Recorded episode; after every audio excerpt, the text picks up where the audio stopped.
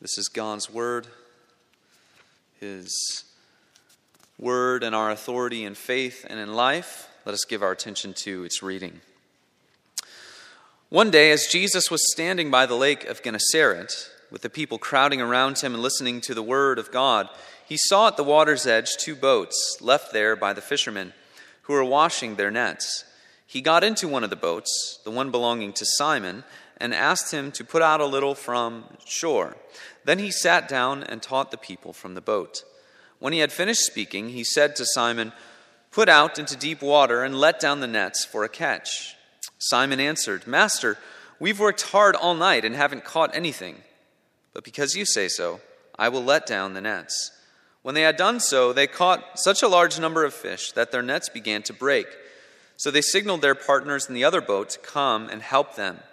And they came and filled both boats so full that they began to sink.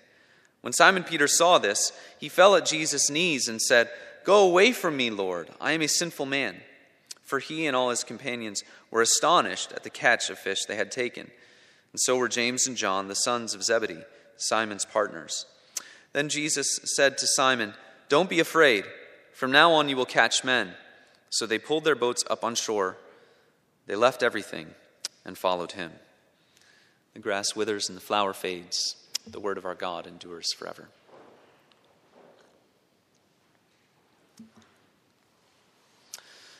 There's a show on reality television where the bosses of big corporations disguise themselves and go and work amongst the employees kind of at the bottom of the ladder of their company. And the thought of doing this show is to have the employees continue to work and act uh, unknowingly that uh, the owner of this company is standing right beside them. And all of this leads to a big moment where the employees find out what's really been going on. The, the owner of this enormous corporation has been standing next to you this whole time. And people can be stunned or embarrassed when they find this out, especially if they've been doing things that they would not have done around their boss. Everything changes when they find out who it is that is standing next to them. The Apostle Peter had a moment like this in today's passage before us today. He realizes in a moment that Jesus is much more than Peter thought he was. This produces a moment that is not embarrassing so much as it is beautiful. And it teaches us three things it teaches us about the grace of our Savior, the call of discipleship, and the mission of witness in our world. These are not things just that the apostles learn, but we learn them as well. We learn about the grace of our Savior, the call of discipleship, and the mission of witness in our world. Let us walk through this text together then. We see in verses 1 through 7, Jesus provides an abundance of blessing, an abundance of blessing. In last week's passage, Jesus was teaching and performing miracles in Capernaum. This week, he is in Gennesaret, the plain of Gennesaret, which would have been just south of Capernaum and still on the Sea of Galilee. And thus, the lake of Gennesaret in this passage is actually the Sea of Galilee just in that region. So it's the Sea of Galilee. Jesus' teaching ministry has continued to gain notoriety, and he himself, as a person, has continued to increase in popularity. Large crowds are following him and wanting to hear what he has to say. There's an interesting declaration in verse 1 of this passage. Luke says that the words of Jesus, the words which he proclaims, amount to the word of God. This phrase would have been understood to apply to the Old Testament scriptures, that which God had given to the, the people of Israel. But here Luke applies it to the words of Jesus, showing that not only what the people were believing, but what the early church community thought when Luke wrote this gospel is that what Jesus was saying was a new word from the covenant God of Israel. It was equivalent to the words of God. Put that on top of Jesus' healing power, it makes perfect sense why there would be large crowds following him. And here we see in the first couple of verses, the crowds are pressing in. Not sure if you've ever uh, had this experience or seen footage, perhaps on TV or something, of an experience like this when there's a, a big event, a big concert or something like that, and people are standing up. Uh, it can often be the people who are in the front who have the worst place to stand in the house because the crowd presses in against them and they're being pressed further and further uh, into a barrier separating them from the stage. And that is kind of like what is happening here. Without amplification in those days, people probably were straining to hear Jesus. And so, as the crowd gets larger and larger, the space that the crowd occupies is getting smaller and smaller. People are pressing in to hear Jesus. And so, he needs to figure out a place where he can speak to people where people won't be pressing in so violently. And so, he spots nearby boats, fishing boats, and he sees two of them and the fishermen are washing their nets. The washing of the nets would have been uh, a morning chore after a night of fishing. Fishermen would use nets at night because the fish could not see them at, at night. During the day, they would be useless because the fish would be able to see them. And so Jesus spots these fishermen during their final cleanup after a tough night's work. We find out later that they've caught nothing and he asks the captain, who is Simon Peter, to allow him to use this boat, and to push the boat out into the water so Jesus can be in the water and talk to everyone uh, at the same time, and people won't be pressing in so much to, to get near him and to see him. Remember in last week's passage, Jesus healed Simon Peter's mother in law of a high fever. And so Peter and Jesus know each other. We have not been formally introduced to Peter as a disciple, but we will see that he becomes just that in this passage. That is why this passage teaches us about what it means to follow Jesus as his disciples. After Jesus is done teaching, he says something to Peter that seems silly. Put out into deep water and let down the nets from for a catch see that in verse 4. Fishermen usually have their, their own strategies that they like to employ. Uh, you never like to tell a fisherman what he should do or, or what he should try. And it seems that Peter is not very impressed with the strategy of Jesus here. One of the reasons is what we just mentioned. Jesus says to let down the nets, but now it's in broad daylight. The fish are going to be able to see the nets, and it's going to be useless. Note then what Peter says in verse 5 Master, we've worked hard all night and haven't caught anything.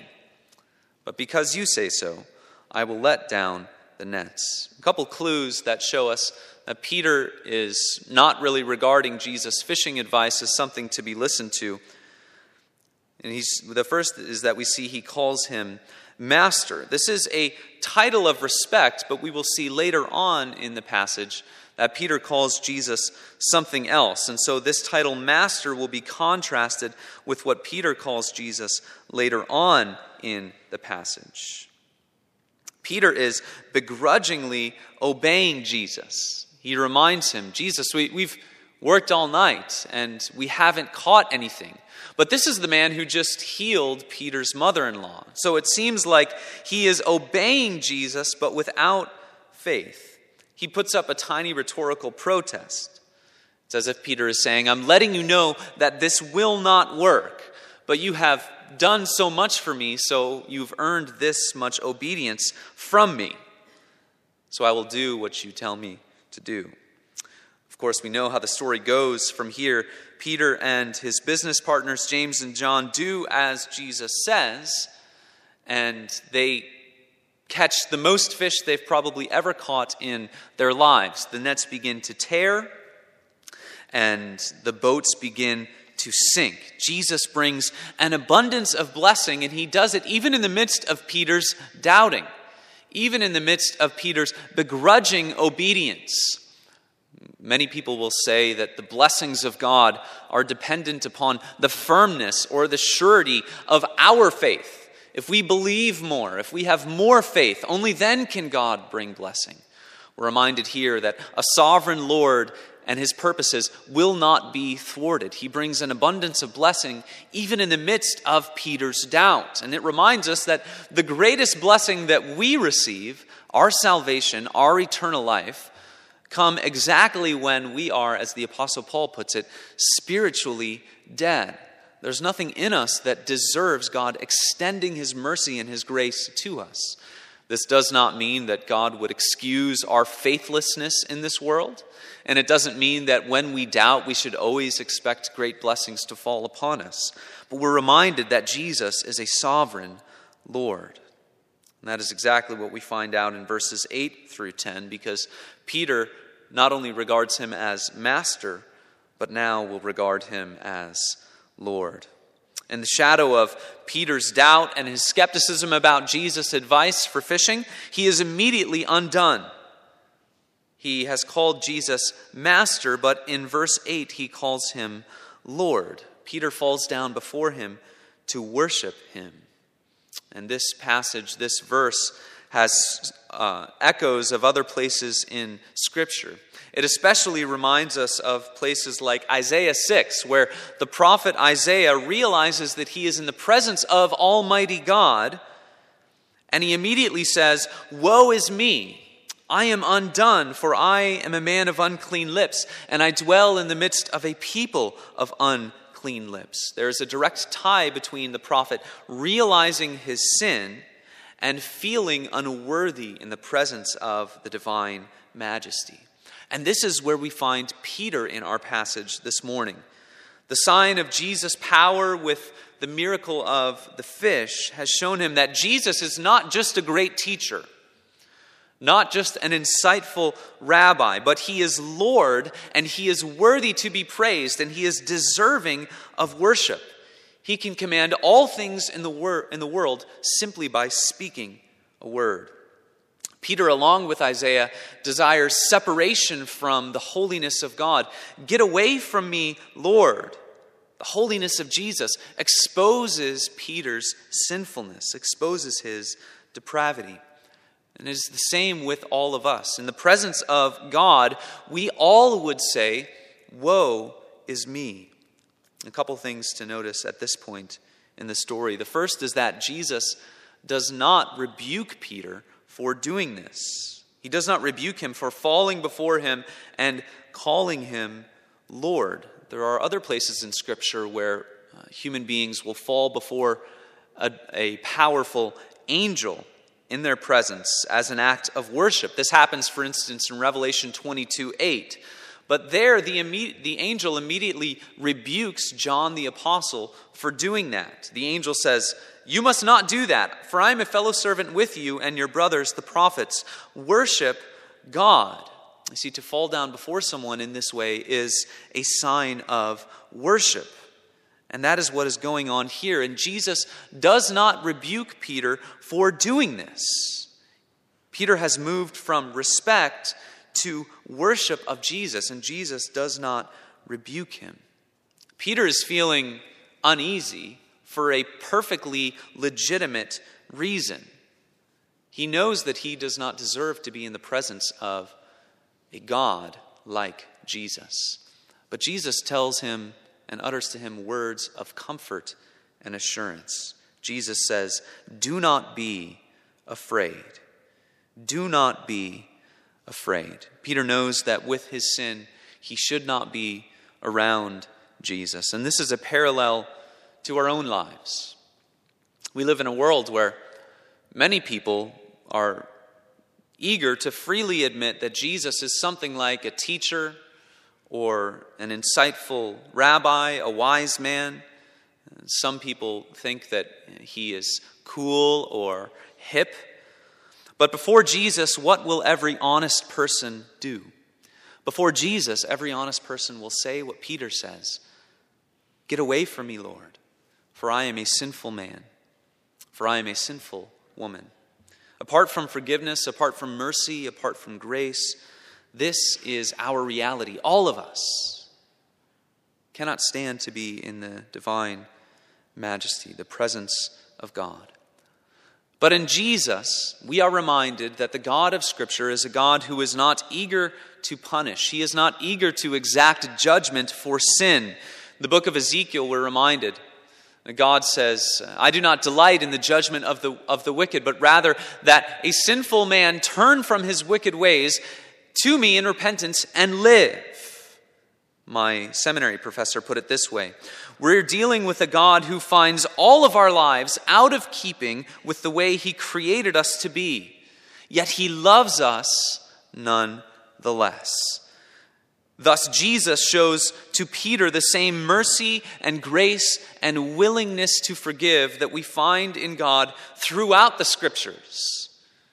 We're reminded that in Jesus we find the exact imprint of the nature of God the one who carries out the will of God. And he is eager and willing to forgive, just as we find throughout all of the scriptures. The Lord is gracious and compassionate, slow to anger and abounding in steadfast love. He will not always chide, he will not keep his anger forever. As far as the east is from the west, so far has he removed our transgressions from us. As a father loves his children, so God the Father sets his love on those who revere him. We find a God who forgives. We find a God who is gracious. And we find in Jesus that he has the authority of God to forgive sin. Do not be afraid, he tells to Peter.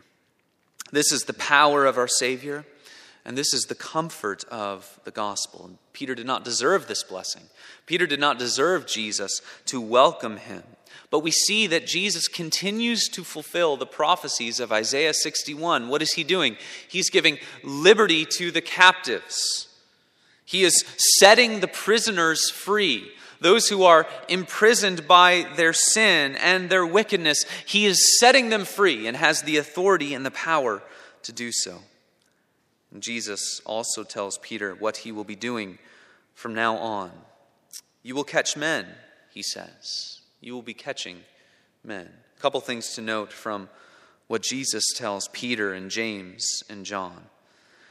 The first is we see from the miracle of the catching of many fish that Jesus will use people to accomplish the work of his kingdom, but he will be the one who brings about the results. Human beings can labor and toil in service to their Lord, but unless Jesus gives the catch, nothing will happen. Peter worked all night and caught nothing, but at one word from Jesus, he casts his nets and he catches a multitude of fish. This fishing metaphor sometimes had negative connotations. But the second thing we learn is that uh, Jesus uses it in a positive way. There is a parallel in this passage between the crowds following Jesus, pressing in to hear him, people following him everywhere, and the multitude of fish that Peter and James and John catch. There is a parallel between uh, these two things. And Jesus is proclaiming the word of God to them. He's proclaiming liberty to them. He is proclaiming freedom to them. And so, this metaphor of fishing would often be negative because, in a sense, fishermen use deception to, to catch their prey, and then they use them for food or for profit. But because it's paralleled with what Jesus does, we see that it's not about deception and death, but about redemption and life. And this redemption and life will be brought about by speaking the word of God, just like Jesus does. And that is what the apostles will be commissioned to do. Later on in the book of Acts, the apostle Peter will stand up in the day of Pentecost and he will speak the word of God. He will speak the gospel, and there will be another great catch where 3,000 people trust and profess Christ to be Lord on that day. So Christ involves people in his work, but he brings about the results. And this work is not about deception or death, but it is about freedom from death. It is about redemption and life, salvation. Thus, we see at the end of this passage the call of discipleship and the mission of witness. And we see that in verse 11. Peter, James, and John respond in a way that teaches us about the meaning of discipleship and how God involves people in his kingdom's work and in this world. In verse 11, we read, They left everything and followed him. We're not to take this absolutely literally in every single sense. We know that Peter did not leave his wife, they did not leave absolutely everything that they had and abandon everything and every relationship and every person that was dear to them. But in the flow of the story, it does tell us something quite shocking. Here are poor fishermen who have just had a fruitless night's work.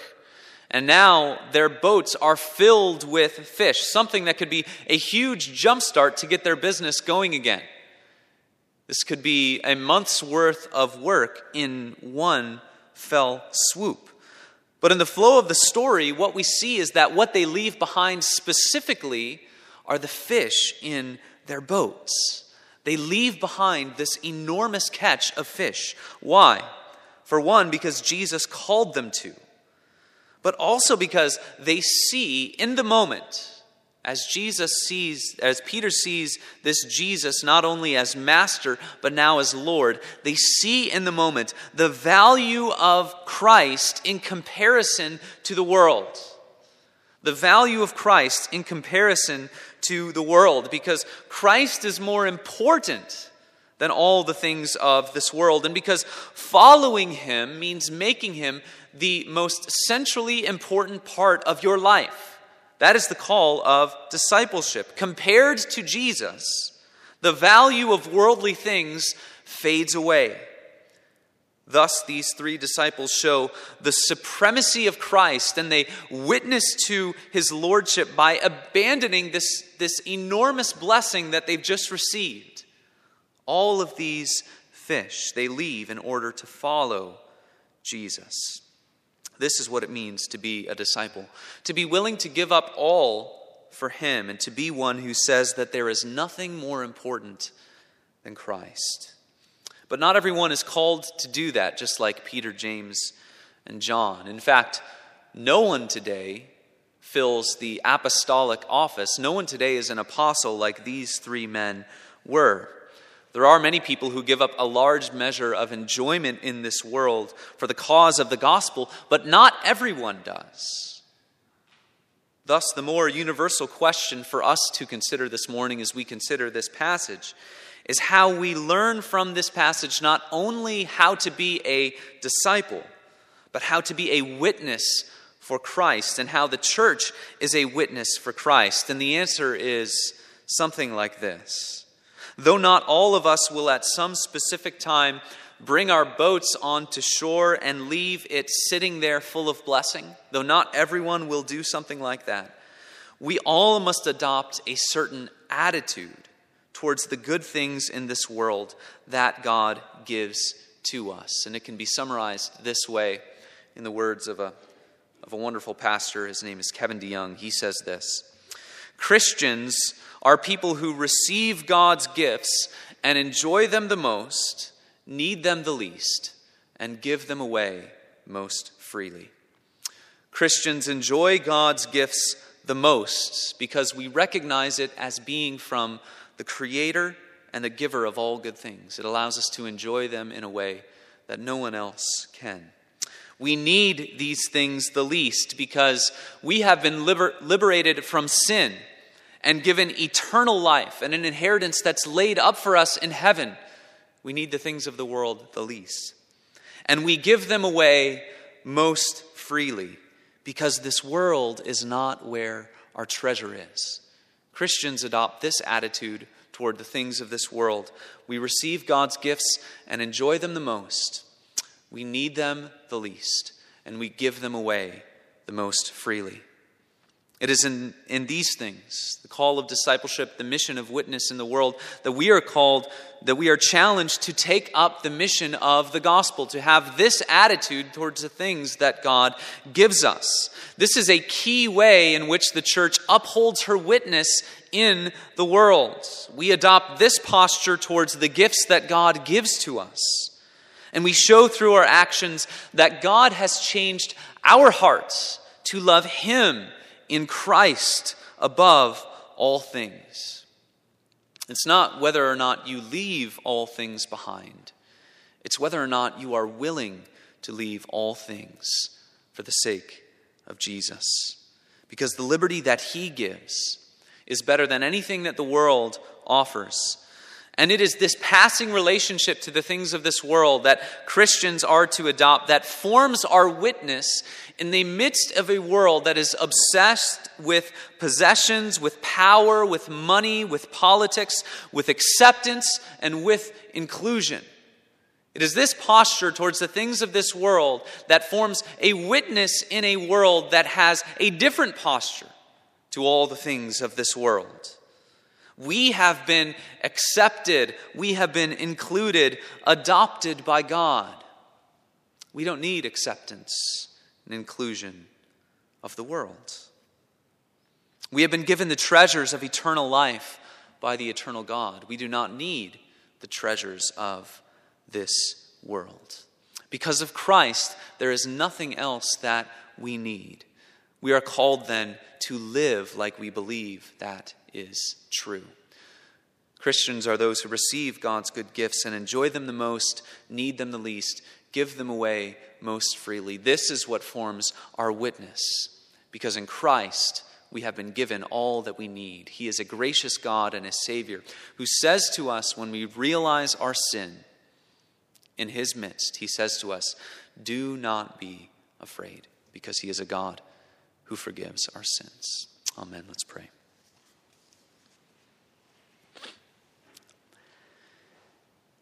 What a wonderful, matchless Savior you have given to us, Father. As we meditate on Him and His work today and into this week, prepare our hearts to gather around the table next Sunday. We thank you for the gospel of Jesus Christ. We thank you for the blessings of eternal life laid up for us in heaven. Let us be those who receive your gifts because we know they are from you. We enjoy them the most. Because of what you have done, we need them the least. And because of how you assure us in this world, we can give them away most freely. Help us to be bold witnesses for Christ in this world who live according to how you have commanded us to live, knowing that your commandments are not burdensome because of what our Savior has done for us. And it is in His name we pray. Amen. We respond together